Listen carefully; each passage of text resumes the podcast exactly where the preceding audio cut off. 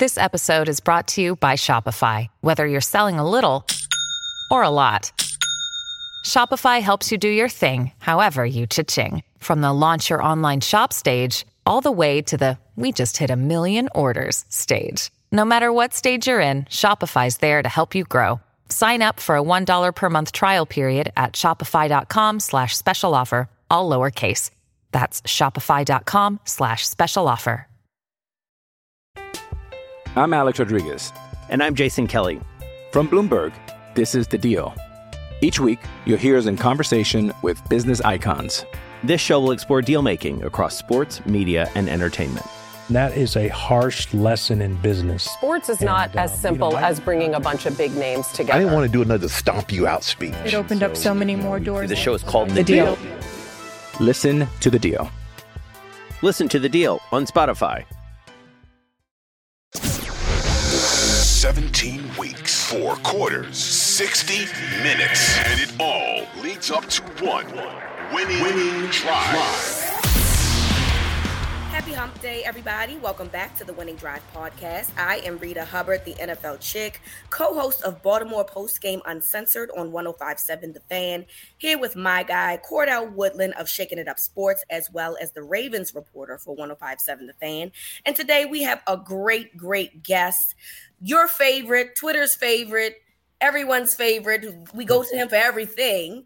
Uh, our guy Jeff Zrebiec from the Athletic. I want to say thank you, Jeff, for joining us. This is this is an honor to have you here because I feel like everybody goes to you and asks you all the questions when it comes to uh, Ravens everything. So thank you. No no problem. Thanks for having me, guys. I really appreciate it. Happy to join you. So uh, obviously, you know, the big question is uh is Lamar coming? And we have heard so many different things being swirled around from different media outlets. Um, the most interesting one was Ian Rapoport. I don't know if you guys saw, he was on the, the Pat McAfee show, I believe, and he talked about it. And it was really a bunch of word salad, if I could be frank he it just sounded like words. Oh, I, we think that he might play, but then we don't know because there's swelling and then this, that, and the third. So I got nothing from that report. I have mm. no idea exactly what that means. Some people are saying that the, the Ravens feel like there's a really good chance. You see people on social media saying, well, Lamar posted this on his Instagram story about, you know, someone posted at him to, to be ready for Sunday because they wanted to beat down the Bengals and he reposted it. So do we really have an idea of what's going to happen if Lamar plays on Sunday or not? Yeah, you know, it's it's like I don't think people are accepting of the fact that they they don't know. Uh, You know, I just think people think there's a definitive answer right now, early in the week, before they've had the first full practice of the week, and and there really is not. Um, now, I, I will say, late last week, you know, being being at the facility again, I did sense optimism that they feel like he'll be ready to go. Um, you know, I clearly sensed that. I, in a way, felt like how John Harbaugh approached um, Sunday's game against the Bengals with who he played tells me that they're hopeful that he'll be ready to go, holding out, you know, kind of their three of their offensive studs and saying, okay, next week we'll have Lamar back and we'll, we want these guys as fresh as possible, Andrews, Dobbins, Zeitler, and we're going to take our best shot then. I mean, to me, that kind of was an indication that they're they're optimistic that that Lamar will be ready. Um, but yeah, I don't think we know yet because he hasn't practiced. And him being on the practice field is one thing. How does he look? How does his knee look, feel the next day? Um, all those things they need answers on. Now, you know, I, I, was in the building late last week, and and and you know, Lamar walked right by me at one point. He was coming, he was in workout gear, so he's obviously been working out. He's obviously been doing things. Um, they they know they've been evaluating off of that, how he looks, how he's moving around. Um, and there seemed to be some optimism late last week that uh, he has a decent shot here uh, to be ready to go. But, uh, you know, until he gets through that first practice, until he moves around a little bit, until they see how his knee responds to the, the increase in activity, uh, I don't think they know. But, uh, you know, I, I sure as heck expect Lamar to uh, do everything in his power this week to get ready to be out there Sunday night. Yeah, and, and I wanted to preface something. Cordell mentioned this a couple of weeks ago that like at one point he saw him, you know, walking around and and he did have a limp. This was a few uh, yeah. a couple of weeks ago. And then Cordell, I believe you mentioned that you had seen him again and that he looked better. He didn't have a limp the you know when you had saw him recently. It so, just wasn't as noticeable. Right. That's, that's what, yeah, it wasn't as noticeable. The first time you know you seen him it was noticeable and then right. it was less noticeable when you saw him the second time. Yeah, I mean and and that in itself gave me a little more optimism. Um and like Jeff said the way that they've kind of gone about it number one, I, I truly don't think that they know what's going on with him. I, I, think that Harbs is to the point now to where, and he's pretty much said it. He's kind of been wrong on some of his assessments, or you know, his his uh his just uh, optimism on guys coming back earlier uh, than than later. And so in this case, especially with as high profile of, of a player as Lamar is, he's kind of you know being being cautious with this one. And, and I don't necessarily blame him. I think the reason you have people all up in a rave right now is because you get Harbs to come out there Friday and say he doesn't know anything, he doesn't have any updates, and then literally no more than 24 hours later, you got the national guys saying, "Yeah, the Ravens are feeling optimistic that Lamar is going to play next week." So you know, and then a couple weeks before, you got the reports of Lamar not going to his workouts. And then a week later, it's Lamar is going to his workouts. I don't think anybody really knows what to believe right now, and everybody's kind of in the dark. And then the people who are supposed to have a better idea of what's going on, they're saying they don't know anything.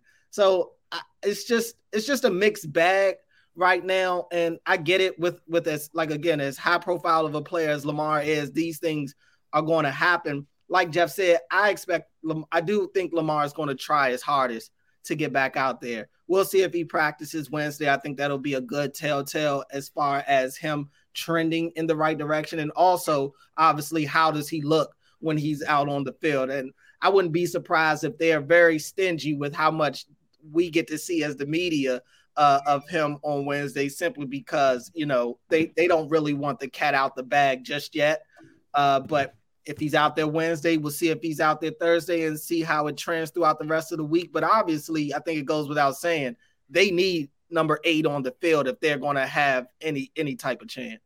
I, I I gotta I really have to ask because you as you guys know, um, the the fan base has been in a frenzy over the past few weeks, which has kind of spawned some other conversations just about Lamar's future here and such. And do and we know that the Ravens are an organization that really don't like to give a lot of details about injuries. We saw this with Rashod Bateman. We saw uh, Rashod Bateman, Rashad Perriman. I'm sorry. We've seen this before, right? Where they've kind of been ziplocked about injuries. Um, and so Lamar is no different.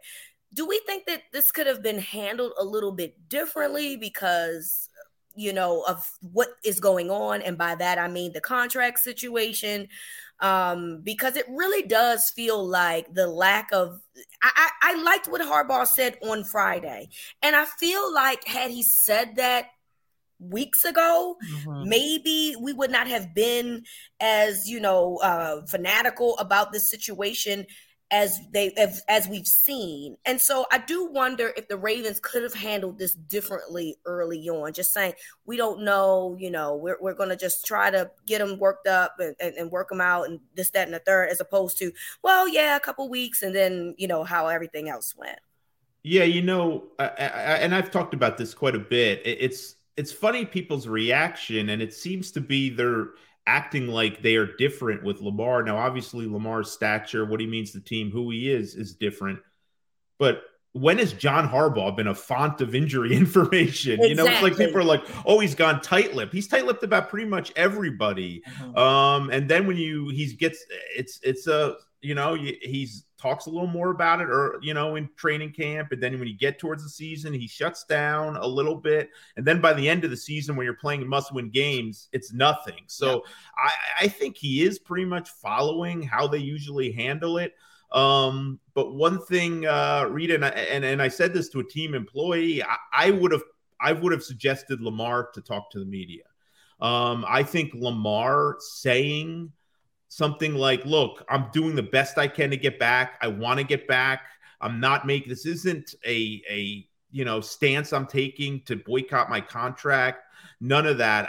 I think that would have quieted some of the noise. Yeah. And and that's just not really how they do business. I'm sure Lamar's not pushing to meet the media either. Uh, he's quite content, uh, you know, doing stuff in the background and not kind of you know, adding to it. But I thought that would have kind of gone a long way to, to kind of turn down the temperature of all this.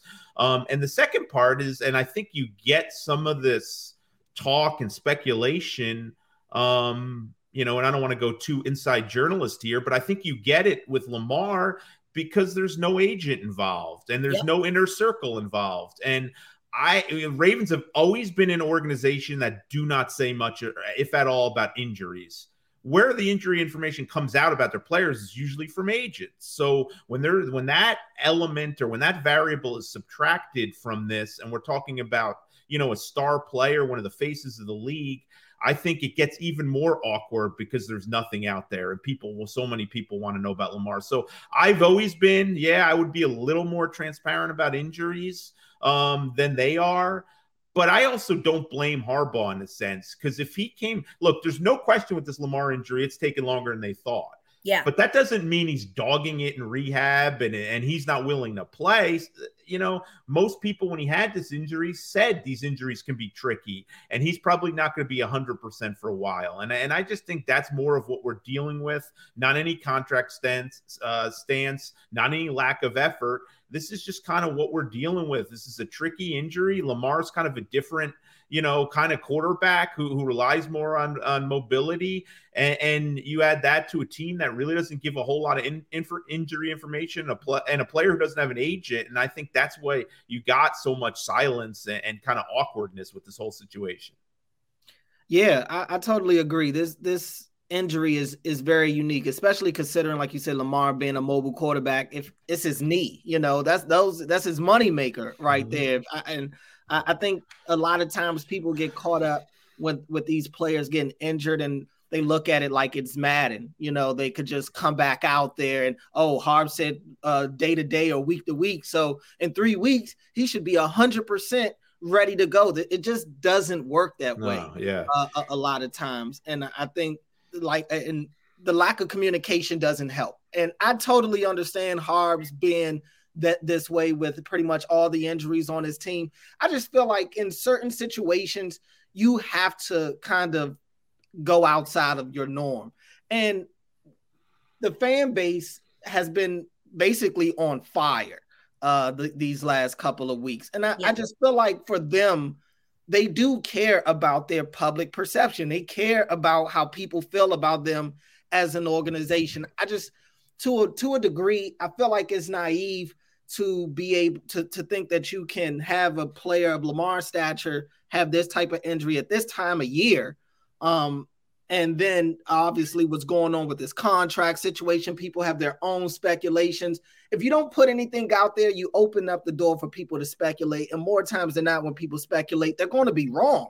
But you're going to get what you're going to get because they can't get any information from you. And I have no issue with what Harb said on Friday. Like Reeta said, I would have preferred if he had said that a couple of weeks mm-hmm. prior because I think that that would have put a little bit of the flames out. Uh, maybe not all of them, but it would have simmered it down a little bit. And yeah, Jeff, I it would have been great if Lamar would have been able to talk to us and uh, tell you know uh, basically assure people that he is trying to work his way back because people are questioning everything right now pertaining to Lamar and the Ravens and their relationship. And will we not only see Lamar again this year, but are we going to see Lamar ever again in a Ravens jersey? Like people are taking it to that extent. We saw it with Ronnie Stanley. You know, when Ronnie Stanley was on his way back, people were kind of going crazy at that time. Is Ronnie Stanley ever going to play for the Ravens? And they were just as tight lipped then as they are right now, to their yeah. credit.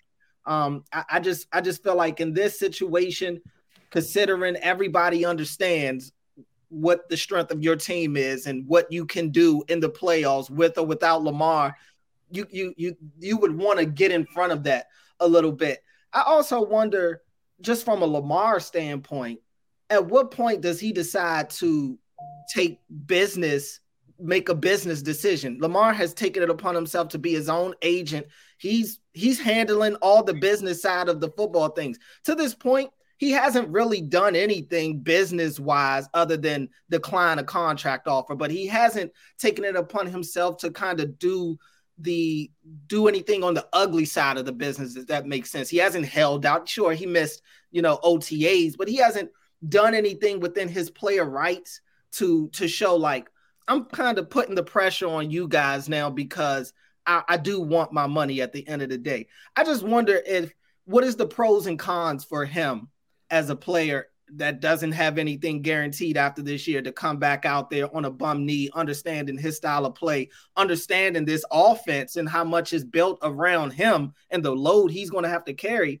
Is he able to do that? And does he feel like it'll be worth it to go out there and run the risk? I'm not saying that he won't. I just wonder if these are the type of things that he's thinking about, considering he's his own agent. He's he's the one that has to decide this type of stuff. And you also know there's a ton of people in his ear. Oh, ton no of question. people. Oh, sure. No question. Don't play Lamar. You're crazy. They, we're seeing how much they miss you. Um, you know, but one thing, uh, and well, well, two quick things here. One thing, I think Lamar deserves the benefit of the doubt of all people. This guy, since he's been here, has been nothing but about winning. That it's Yep. clearly that's you know every all his moves have suggested winning has always been the number one thing.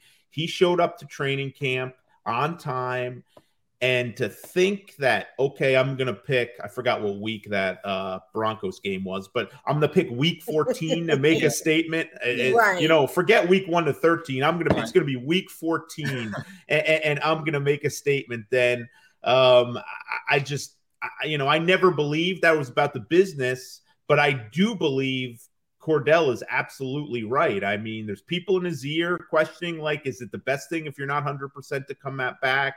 Like, I'm sure, and and I'm sure it's it's from a lot of different factors. Um, but the interesting thing about Lamar is, you know, he he marches to his own beat. He, does not really impacted a whole lot, but what outsiders are saying, but what other people are saying, I think that's why people don't necessarily understand, me included, some of the stuff.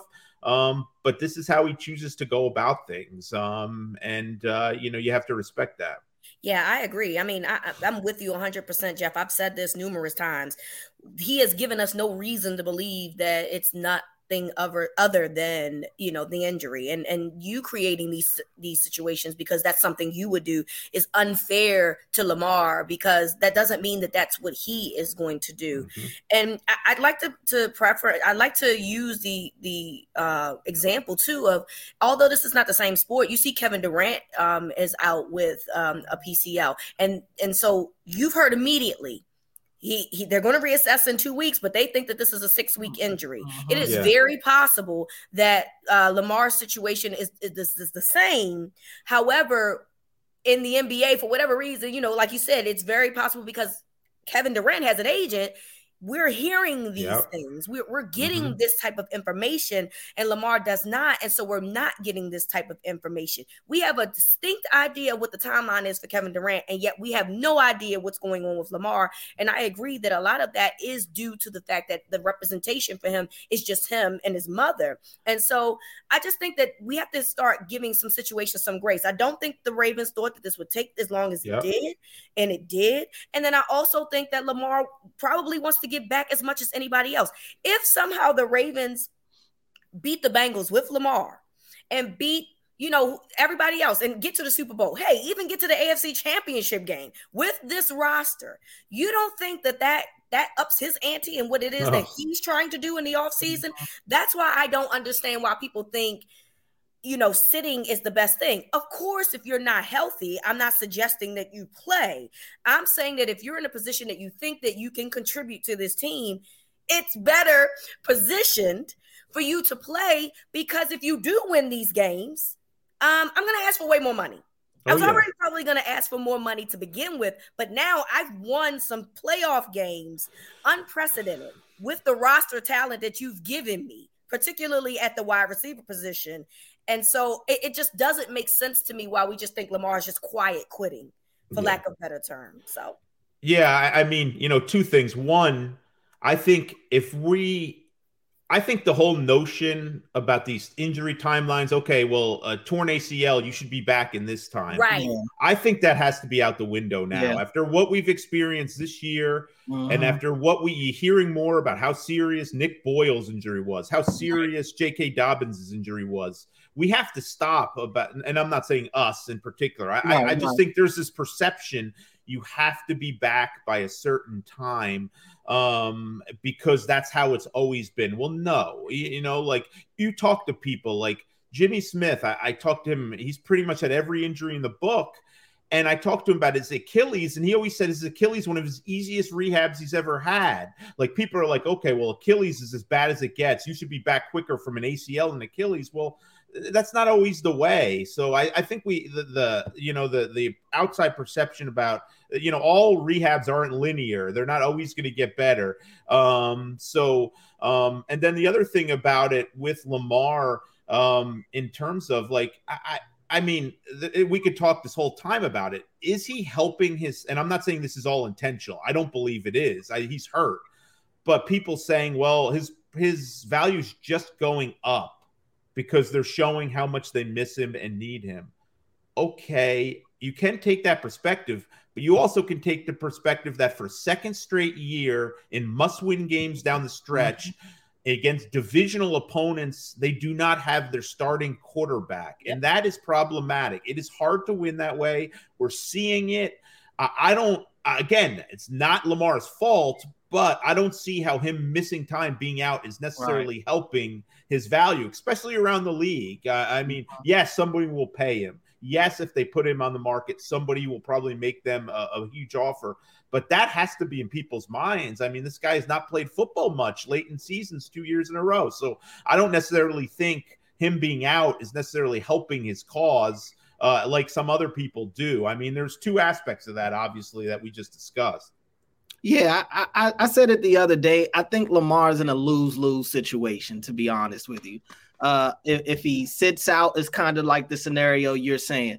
You know, it's back to back years. We're down the stretch, the, the most important time of the year. He's unavailable. And this is a guy who the Ravens have built their entire offense around. So if he's not there, you know, they're SOL at that point.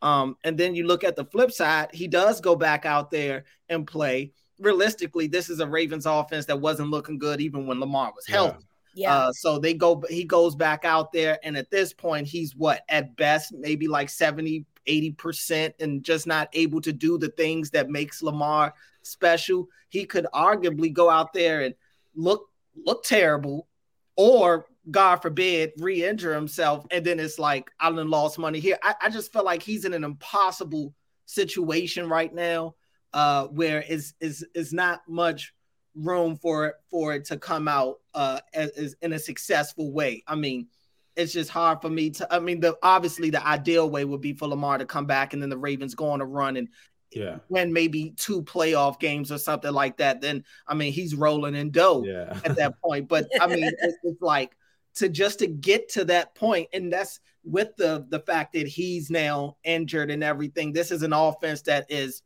not good. They're just you know the offense is not good right now. So it's it's it's just a a, a bad situation to be in. I think for him. And, and uh, sadly, you know, I think he's going to be judged whether he does whether he does or doesn't play, whether he does go out there and isn't able to look like himself. I don't think people are going to look at it like, well, he's hurt. Like, especially not the people that have to give him the money. That's not that's not what they're going to care about. I, they always go off of what the last time they saw you, what, what you look like the last time they saw you on the football field. I don't think he wants that to be him potentially being helped off the field or him going out there and having a lackluster performance. But I also don't think he wants to be known as this guy that can't be relied on or possibly quitting on his team. You never know the perceptions that are out mm-hmm. there, whether they're true or false. It's just what people think is just what they're going to go with. So, uh, yeah, it's it's not an easy decision to make, but this is kind of what goes with, I guess, representing yourself and, and, and being in the league.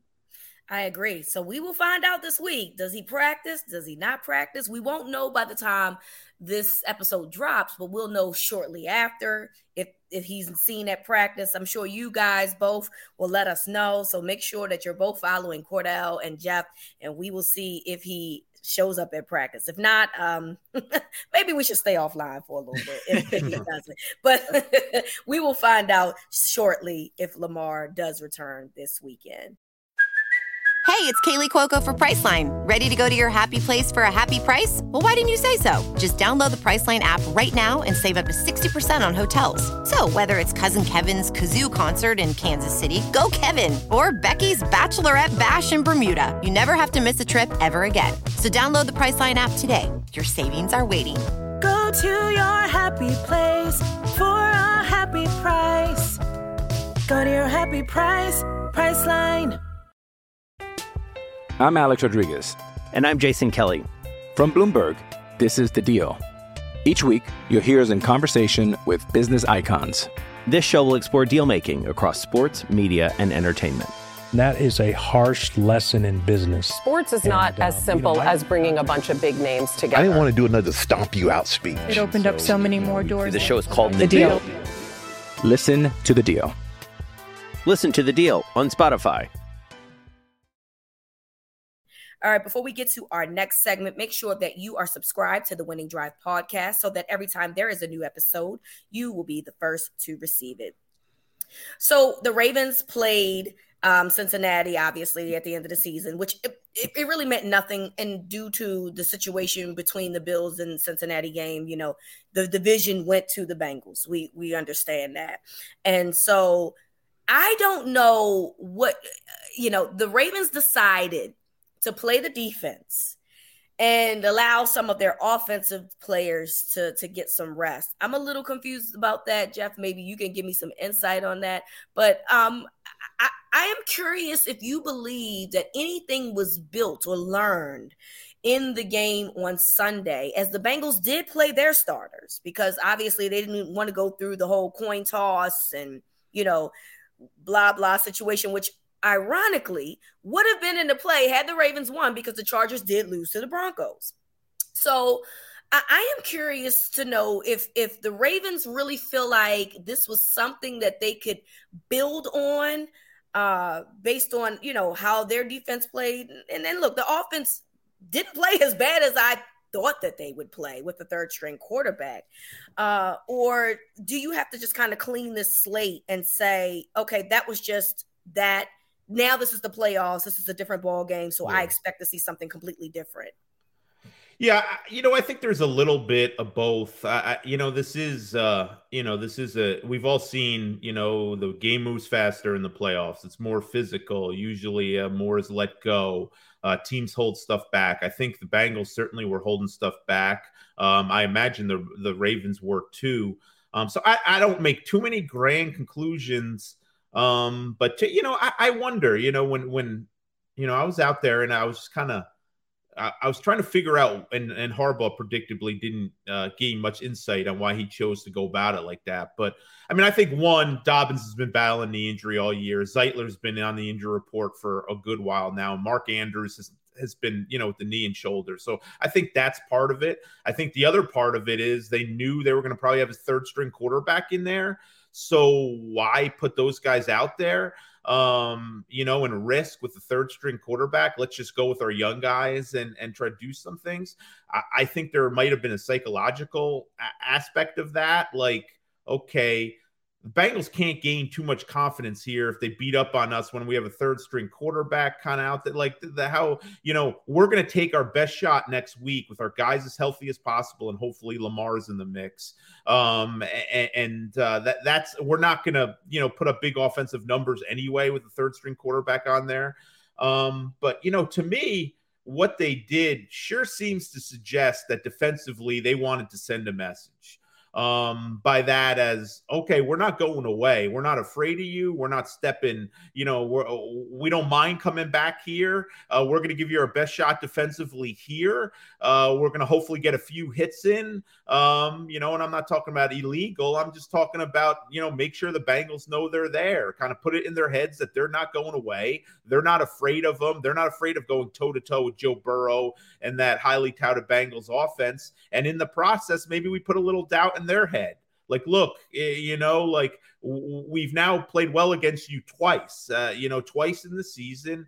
Um, and and I think there's maybe a, a little you know, philosoph- uh, I always mess that word up, but psychological advantage you can gain there. Um, uh, and, and I think that's kind of part of it. And, and you know, like you, you, you give a couple hits, you, you, you, you know, you make them feel it a little bit rather than just starting all backups and probably letting them move up and down the field. You know, that probably helps you in another week. It was an interesting call. I'd love uh, to talk to John off the record about kind of what went into that call.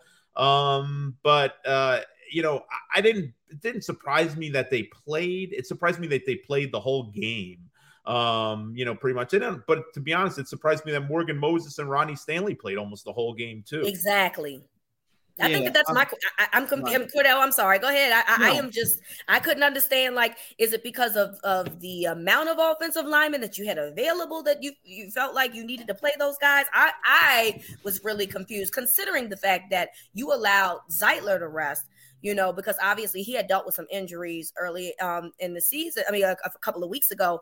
But correct me, guys, if I'm wrong. Morgan Moses was dealing with some injuries as well, and That's obviously we, from a week ago, right? And obviously Ronnie Stanley hadn't played a whole season; he had just gotten back this season right. as well. So I guess that's the part that confused me a little bit.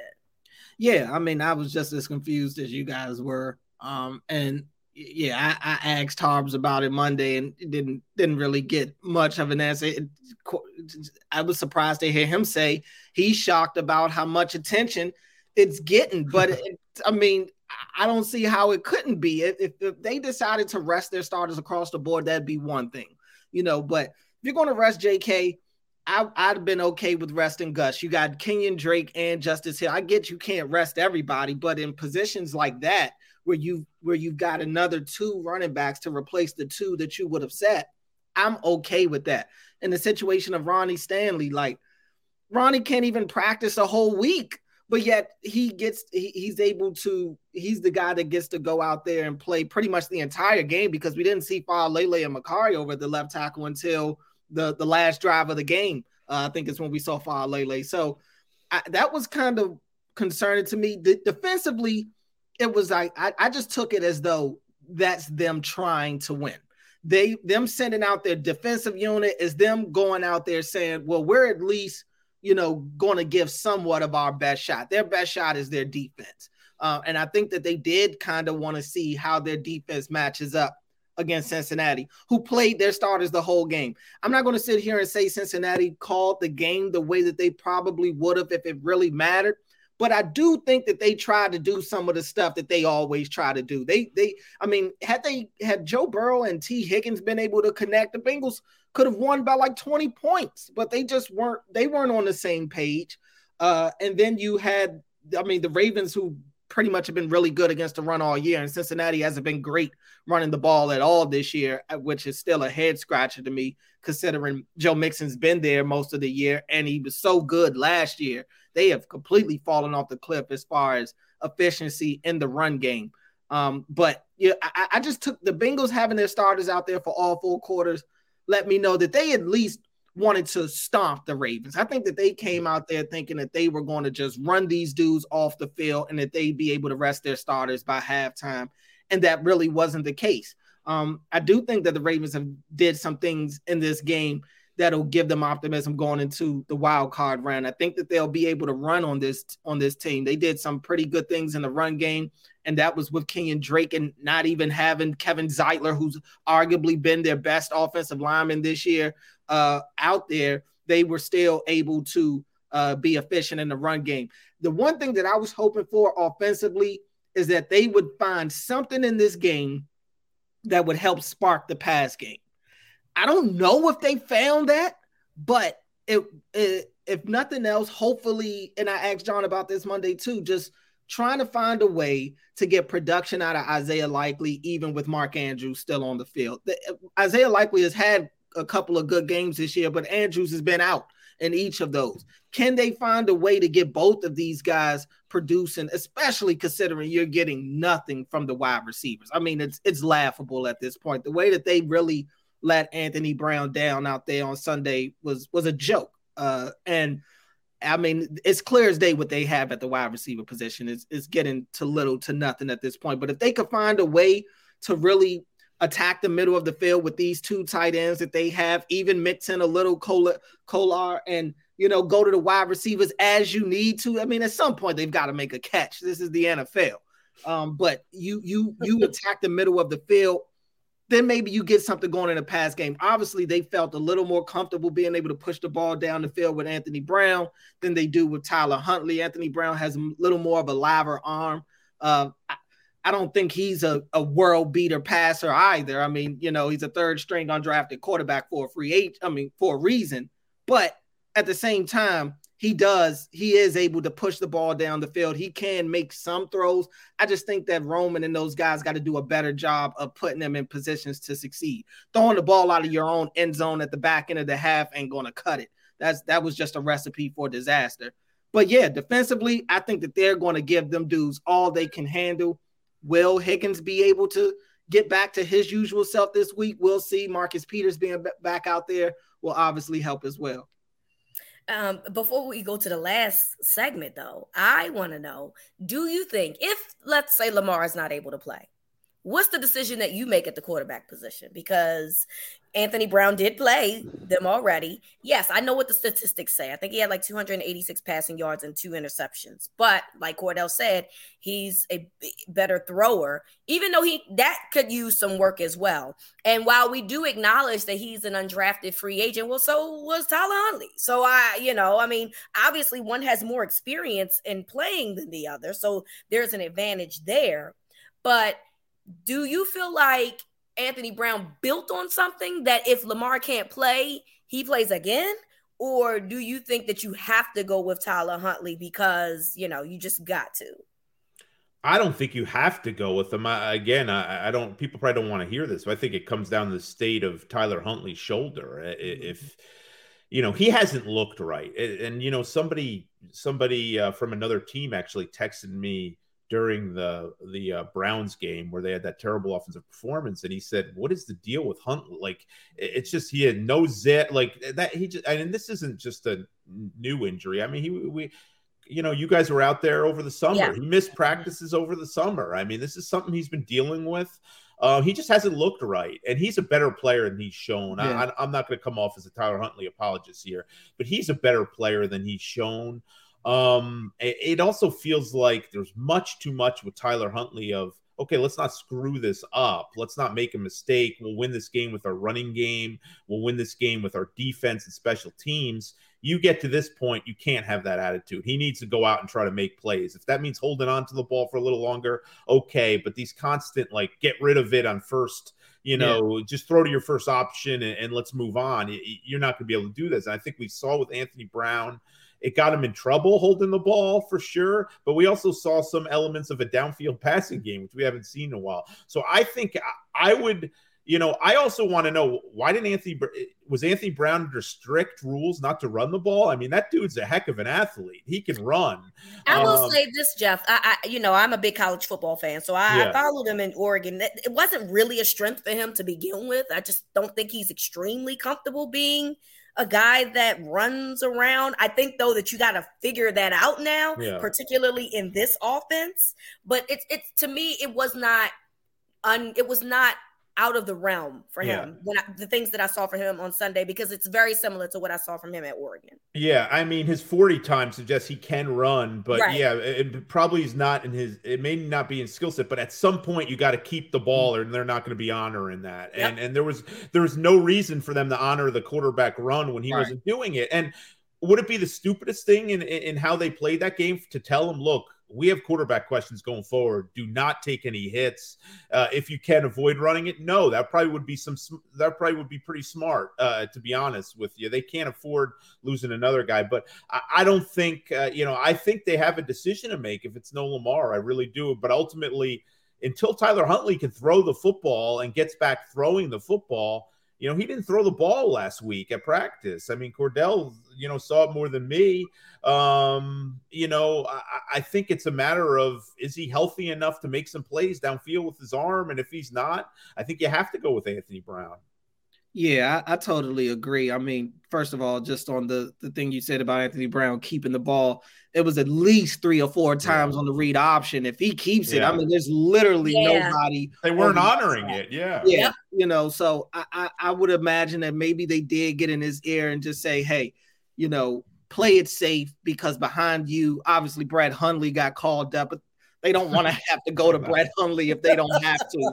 Yeah. Uh, I mean, it's you know they they're they're at Anthony Brown simply simply out of necessity at this point. So you don't want to have to go to your fourth string quarterback if you don't have to. Also, maybe it's like you know you may end up having to play next week. We don't want them to really be able to yep. gauge what what your your entire repertoire yeah. right now. Let's let's just keep it very surface level and, and only give them what we want them to see.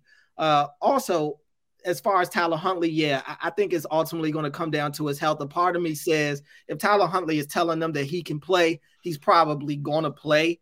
Um, but preferably, I don't, I don't think you're going to get anything different from Tyler Huntley than what you've seen already this season. Um, I like Jeff think that he is much better than what we've seen down the stretch of the season. I mean, I know it's the preseason and preseason doesn't matter, but you can make the argument he might have been the best quarterback in the preseason this uh, the entire the entirety of the preseason around the league. Uh, also last year, Mark Andrews was able to really get get his all pro through Tyler Huntley, force feeding him the ball, and he looked pretty good doing it. Uh, not to say that he looked like a starter last year, but he looked substantially better than he does this year. This year, he just looks like he has no confidence. It looks like his arm really can't be depended on. He doesn't trust his arm. That that last pick he threw in that Steelers game probably should tell you where his shoulder is right now because he I, I believe if he's healthy, he could at least make a better throw than what he made to end that game on that interception to Minkah Fitzpatrick. So uh, I think if it comes down to health, Anthony Brown will be out there. And I think look, I'll be honest. I'm not going to sit here and say I'm going to pick the Ravens to win against Cincinnati this week.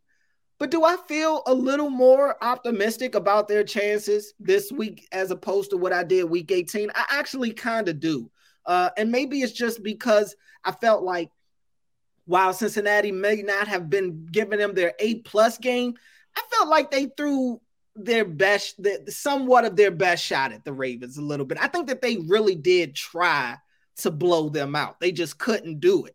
Um, now, maybe next week when they're playing a little more within themselves and not looking to just, you know, score 20 points on one throw, maybe it's a it's a different situation. But I feel like the Ravens kind of took their shot, they absorbed it, and they're like, okay, yeah, we got knocked down, but I think I can. I, I, felt your power. I feel like I can. I can hang with you a little bit in the ring, especially once I get some of my uh my my playmakers back on the offensive side of the ball. I, I think if they're able to really run the ball with J.K. and this defense can do what they've done all year, they'll have a chance. The question is, can the Ravens score two touchdowns? I mean, I, that's that's really what it's going to boil down to. They almost happened. I mean, Anthony Brown gave it to them. They just didn't want it. yeah, I, I, don't I don't know if if they if they'll be able to score two touchdowns mixed in with a quite a few a couple of field goals, obviously, because like I've been saying, the Bengals will have that one half to where they go ghost. Can the Ravens score during that time period? I, I can't say that I'm confident that they will. Uh, all I know, guys, is that nearly 400 yards with the third string quarterback against starting. There's the Bengals starting defense is nasty business, and so I, I, I take that what you will. I'm just saying that turnovers essentially had a big part in this in, in that game and so you like to assume that if brown plays that eventually he got a rhythm and got a little bit comfortable and so it would be interesting to see how that goes if he somehow had to play again um, in Sunday's matchup. So we'll find out shortly what we're gonna do here. But uh, until then, I, I was just curious to know what what way you guys would go if need be. Another day is here, and you're ready for it. What to wear? Check. Breakfast, lunch, and dinner? Check. Planning for what's next and how to save for it? That's where Bank of America can help. For your financial to-dos, Bank of America has experts ready to help get you closer to your goals. Get started at one of our local financial centers or 24-7 in our mobile banking app. Find a location near you at bankofamerica.com slash talk to us. What would you like the power to do? Mobile banking requires downloading the app and is only available for select devices. Message and data rates may apply. Bank of America and a member FDIC. When you need mealtime inspiration, it's worth shopping Kroger, where you'll find over 30,000 mouthwatering choices that excite your inner foodie. And no matter what tasty choice you make, you'll enjoy our everyday low prices, plus extra ways to save, like digital coupons worth over $600 each week. You can also save up to $1 off per gallon at the pump with fuel points. More savings and more inspiring flavors make shopping Kroger worth it every time. Kroger, fresh for everyone. Fuel restrictions apply. All right, guys, before we get to our final segment, have you subscribed to the Winning Drive podcast? If not, what are you waiting for? Hit the subscribe button so you can get all the new content from Cordell and me. Okay, guys, we have seen this only one time, and that is just due to the new alignment in the playoffs. Um, Cleveland and Pittsburgh were the first teams to play each other back to back. Um, and I think that with now seven teams, this is a very likely thing we're going to start to see moving forward. But as of right now, this is like an anomaly, a type of situation um, where you're going to play not only, you know, a team three times in a season, but back to back and a division rival. And again, I already acknowledged that Cleveland and, and Pittsburgh did it a couple of years ago. Um, but the Ravens are now the next recipient of that, in which they play the Cincinnati Bengals on the road um, for the third time this season.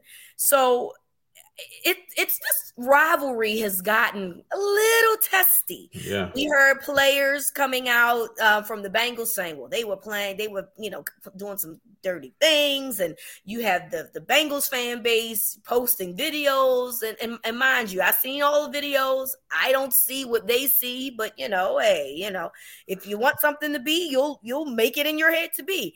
And the Ravens flock going at it with the Bengals fan base, so this rivalry is getting it, it, reminds me of the days when Pittsburgh and Cincinnati were good at the same time and they were going back and forth. You know, the days of Andy Dalton and AJ Green and they had Vontaze Burfict, um, you know, and then Ben Roethlisberger and uh, Antonio Brown. It, it's starting to get like that. Um, and it's a, just an, a very interesting situation in terms of what we see in terms of the fan bases communicating with each other on social media. So obviously, this is going to have to play into this game, right? I mean, mm. clearly it has you know, boiled over into the fan bases. But the players are playing up to it too. Now, I, I don't know if you guys heard anything from the Ravens players because all I'm seeing is content from the Bengals players saying, you know, that they were doing this and doing that. But but but when you start looking at the tape, it's very weird to me that they feel this way because I've seen some questionable things that the Bengals had done in that game as well. So it's a, it's a very interesting part of this game and an additional, you know, context to what this rivalry has been renewed to and has become. Yeah, I mean, the funny thing is well, not the funny thing, but I, you know, I we were in the locker room pretty late, uh, waiting for some guys. You know, Ronnie Stanley, we're waiting for him, and, and a couple of the other guys. And I could tell you there was some complaints from the Ravens too, just you know, not on the record, but just right. talking talking amongst themselves. So yeah, that was that was kind of two sided. I, I was a little surprised it became such a big story out of Cincinnati.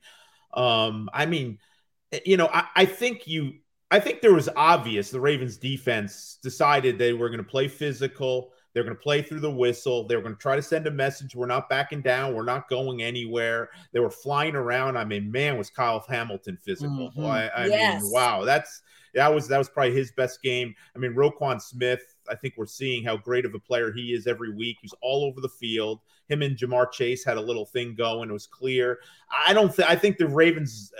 There was definitely talk about being physical with these guys, and, and that's what you have to do against a, a high flying offense like that. Um, but some of the stuff is is so laughable. I I, I mean, you know, the one play with Roquan bumped uh, Ja'Marr Chase in the end zone. You know what that reminded me of? That reminded me of when I was in high school in between periods, and I'd be walking down the hall, and one of my friends would have his head down, and I'd give him a little shoulder in the chest, as kind of like just to let him know I'm there. I mean, Yeah. are we talking about that as a dirty play? I mean, necessary? No. Extracurricular? Yes. But dirty? Come on. I mean, what are we doing here? Uh, even the ball, you know, like some of the things, it it just, it seems like we're all trying so hard uh, to find stuff. You know, when it looked to me like a, a chippy AFC North football game between two teams that don't like each other and two coaches, by the way, who are not fans of each other. And that becomes more and more clear every week. Um, and I think that's great. Uh, I don't think diving at the knees is good. Uh, I don't, uh, you know, I, I don't. I- don't. I don't think that's a good idea. Um, and I, but I didn't really see a whole lot of that. That kind of that's what I view as dirty or late hits or people targeting headshots.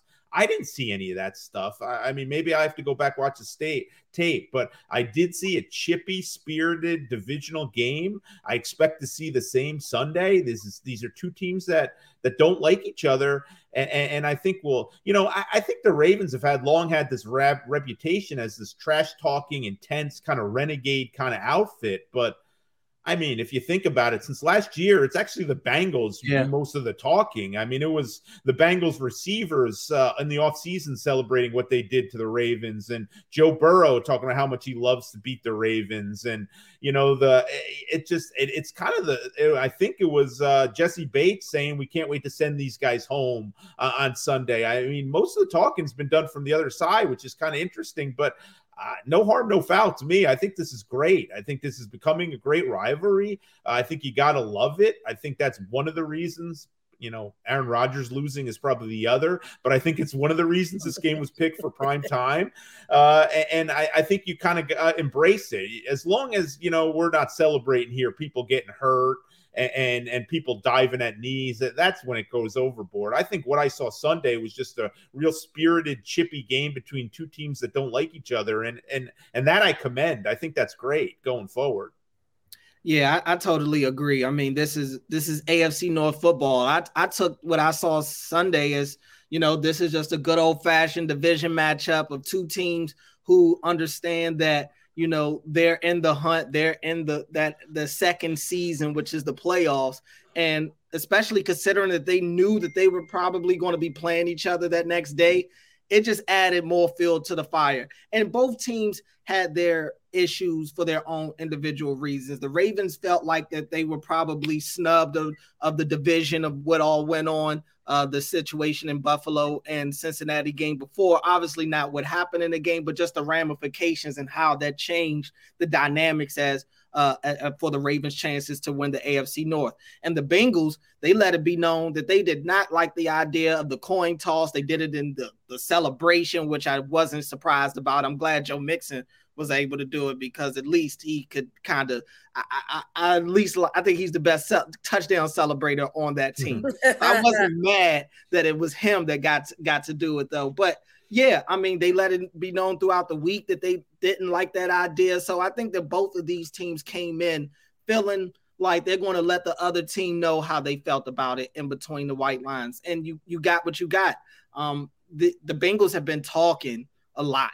You know, like you said, Jeff, they they talked really all off season. They kept mentioning the Ravens. They talked each time, and I mean, they gave it to them both times that they played last year. They didn't let up at all.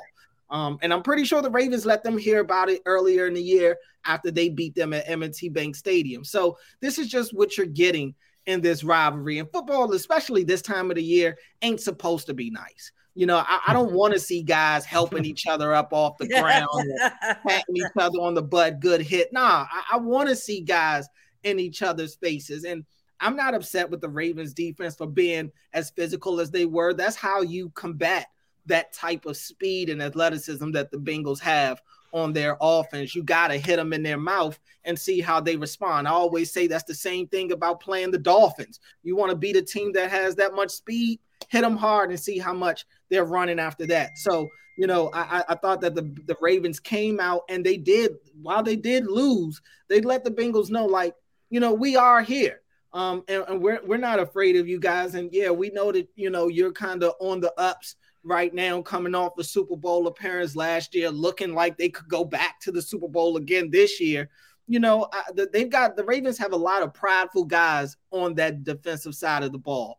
Um, and I, am pretty sure that they were letting the Bengals players know about it. And there were some big hits yeah. laid on laid on these guys in, in on from both teams. I mean, you had the Chuck the Chuck Clark hit, I think on Tyler Boyd. You had the Daryl Worley hit on Tee Higgins, and then you got Tyus Bowser getting drove out of out of bounds, almost looking like a scene out of Blindside. I mean. and Tyus Bowser's a big dude. I mean, Reeta, I know you do the show with him weekly, yeah. and Jeff, I know you've been up close. I mean, he's a big dude. Yeah. And I'm going to ask him about it too. I, am going to ask driven, him about what oh, happened with that. Yeah, he to see him driven out of bounds like that it, it, was kind of like, okay, this this is what we're doing out here today. I, I love it. I think it's only going to get ratcheted up even more uh, in the wild card round. But it's like said, as long as you're keeping it clean, as long as both teams aren't doing anything stupid to penalize themselves and potentially get thrown out the game or something like that, I'm all for it. It's a, it's supposed to be this way. I mean, it, it, it, You think back to a lot of the Ravens and Steelers games. It's a lot of that, a lot of talking, a lot of extracurricular activity, and it's crazy to me that one of the guys that you know has been in the middle of kind of all of this has been Tyler Linderbaum because coming out of college, one of the knocks, at least I was hearing from some of the national guys, is oh well, there's worrisome that he doesn't play through the whistle. He doesn't have that nastiness to his game. But I mean, I when I would go back and watch some of his college highlights, and we did the off the record with Joe Hortiz and stuff, and he showed some of the highlights of some of their college guys. You could see on film. This is a dude that he mm-hmm. will hunt you out, and, and yeah. he's going to find somebody to hit. And really, that has got that is that mentality has grown for him over the course of the season. Tyler Linderbaum is playing with a ton of confidence, and he's kind of taking on that nastiness that you want from your offensive lineman. So I really have no issues with this. I expect Sunday night to be just as just as intense.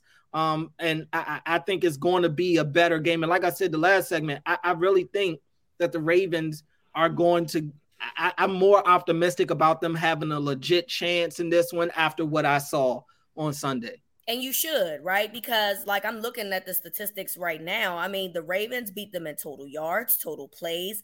Um, they beat them in first downs, the time of possession, no rushing. So, th- and, and, mind you, they didn't play Mark Andrews. They didn't play Kevin Zeitler. They they they played their third string quarterback who they picked up off the practice squad. So you should feel. Look, I'm with all the trash talking. Two things I'm not with: the whining I can't stand that. I can't stand the whining. I think that uh, from the players, I, I, don't. I don't like that because, like you, you both acknowledge, both of y'all was being chippy. It mm-hmm. wasn't just one sided. There's clear evidence that that you, the Bengals, were being chippy as well. So you got to own that. And then two, you're doing a lot of talking and had a, having a lot of celebrations when you break over this down. celebrating, over celebrating. When you break this all down, three turnovers is essentially the difference. And also, Jeff, I acknowledge that if the Ravens decide in the first quarter to take the points, take the three, and then one of the guys catches the touchdown and the two passes that Anthony Brown, Brown throws it in the, the, the end zone that were catchable passes, then that's a four point that's a four point game. And it's very possible that you you play that game a little differently down the stretch if you're the ravens. So you know uh, it's it's fun. I enjoy the celebrations although i think it's very corny to do against the guy that was just on the practice squad a couple of weeks ago. I it's very corny but it's also entertaining. I, am not yeah. the, the the the one that they did uh, sitting down and acting like they was on a ride fun. I loved it. I just think that I just think that you're being a little overzealous and you're you're selling the Ravens short, which is probably why they start they played the way that they did in that game because you know you're doing an awful lot when you're not playing against their best. And that also includes guys on the other side because you had no Marcus Peters. So I, you know, I, I'm excited about this game for a lot of reasons. Um, I think that both teams play into this as well. Not necessarily, it doesn't really feel like Harbaugh does it out loud, but I'm sure he does it behind the scenes and talking to his guys about the Bengals. Oh, there's no doubt that will be a talking point this week. There's yeah. no doubt there'll be stuff on the video board that they have in the meeting room of quotes from the Bengals. As I said, it feels kind of different. I mean, usually the Ravens are the one, and it usually the Ravens are the team kind of known for the bravado and the swagger. And, yeah. and I'm not saying they back down, but it's just not been the the story really there with them. Not and, a confident group these days. Yeah, and and it just it does it does you know, it's funny. I, I, I think the Bengals are super and, and, like a really good team. In fact, I'm not convinced they're not the best team in the AFC. Same. I I Same. worry about you know for the Bills. I worry about not having Von Miller in crunch yep. time. He's the yep. ultimate. He's the ultimate closer.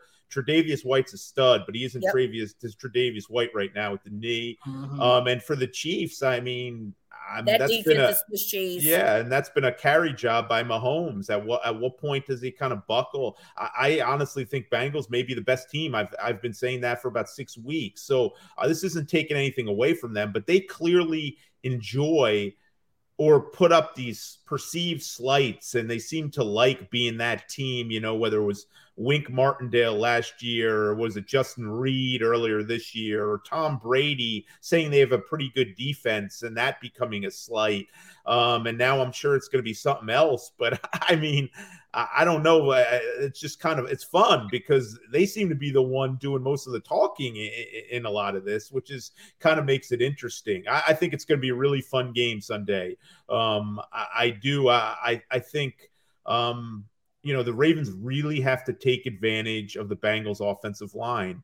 Uh, it's Alex Cappa, who, according to people in Cincinnati, has been their best all-around offensive lineman. Uh, it would be a surprise if he plays. You know, the mm-hmm. right tackle Collins isn't playing. Yeah. Um, Ravens have to win. You know, a lot of times playoff football is won up front.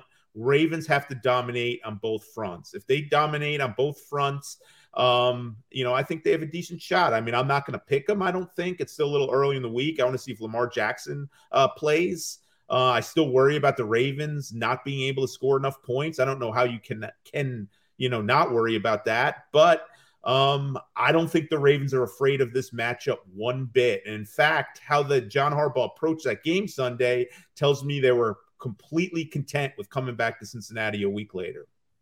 Yeah, two quick things. Uh, one, I, I do agree that the Bengals are kind of playing this psychological game all year to where they're trying to hype themselves up or always make it out to feel like they've been disrespected. They were saying a lot about that's what Georgia's been doing uh, all year during the national championship as well, kind of just psyching themselves out to to feel like they have this chip on their shoulder. But I feel like a part of it with Cincinnati is that they've stunk for so long that you know these new guys are here and they're just like, man, we you know for for years Cincinnati's been the the laughing stock of the league, and that's changing now. And I think that they are really trying to remind everybody every opportunity they get that this is not the same old Bengals that we've been watching mm-hmm. over the last couple of years. And they're going to show you on the field and they're going to let you hear about it uh, as well. The other thing is really you were talking about the Ravens and just out just the numbers and how the Ravens on the stat sheet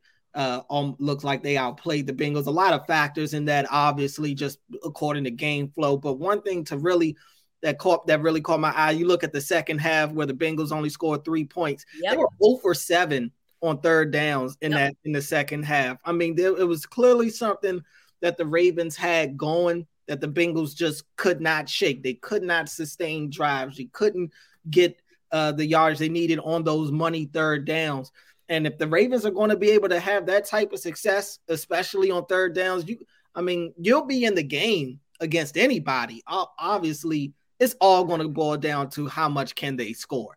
Yeah. Is Harb's going to get to the point to where he is taking the three, or is he going to still try to go for the touchdowns? And I've been on each side of the aisle depending on the situation as far as these aggressive uh, going forward on fourth downs, taking the field goals. The one common thing has been the poor play calling on these fourth downs. They they have the play calling has been treacherous uh, in some of these third and short or fourth and short situations. I don't think the issue for me has been more so the decision to go for it. It's been the play call that they decide to go with that just ends up stinking.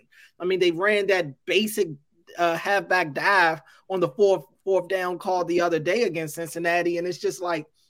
I, I mean, anybody could see that coming. It's just, just some of their play calls is just head scratchers at best. They got to clean up the play calling, not only on fourth and short situations, but in the red zone in general. They've got to get over this hump in the red zone and start scoring touchdowns. They have been able to sustain drives and get down there. They're just coming up short because they're either going for it on fourth downs and not getting it or turning it over or if they do choose to do so, sometimes they'll settle for the three, but it, in, it ends up being minute because they can't get the touchdowns to kind of go along with the couple of field goals that they do settle for. So it'll all both, I mean, it's, it's kind of ABCs, but can the Ravens outscore Cincinnati? That's really what it's going to boil down to. Yeah, and I think that the defense will have a lot to to to do with that um, as long as the Ravens don't find a way to turn it over the way that they did um, last Sunday. So I don't know who starting quarterback is going to be. Uh, but if it's Anthony Brown, I'm praying that the spirit of Willie Beamen comes down and takes over him and, and, helps this young man will his way to uh, an unprecedented uh, win against Cincinnati in the playoffs we'll find out to be determined. Jeff, I want to thank you so much for joining us. Um, this was really great talking to you. And um, please let everyone know uh, where they can find your work. Well, yeah, I've enjoyed it, guys. Thanks so much for including me. Um, I'm at the Athletic. I've actually been on a, um, you know, in a like basically an 11 week parental leave here, and while you know I've still been covering the team, trying to uh, you know, I've gone to most of the games, but uh, I haven't been able to go out during the week. Uh, but uh, you know, I'll be out there this week. I'm looking forward to it. Planning to write a little more this week for obvious reasons, and uh, should be an exciting, uh, exciting week. I mean, Thursday is the 10 year anniversary of the Mile High Miracle, so we'll see what that brings. The Ravens could use some magic here. Lamar Jackson could use some magic with that knee here going forward. So uh, it should be fun. I mean, the Ravens obviously this is a, a, flawed team in a lot of ways, but there's a lot of teams that wish they were in their situation right now. So uh, you have to enjoy these playoff games like Pittsburgh. Had to put that in there. Sorry. Yeah. Thank you again so much for joining us. Thanks, this was just a great conversation Thanks, to guys. have. Thanks everyone for listening. So from Cordell to me, this is Winning Drive.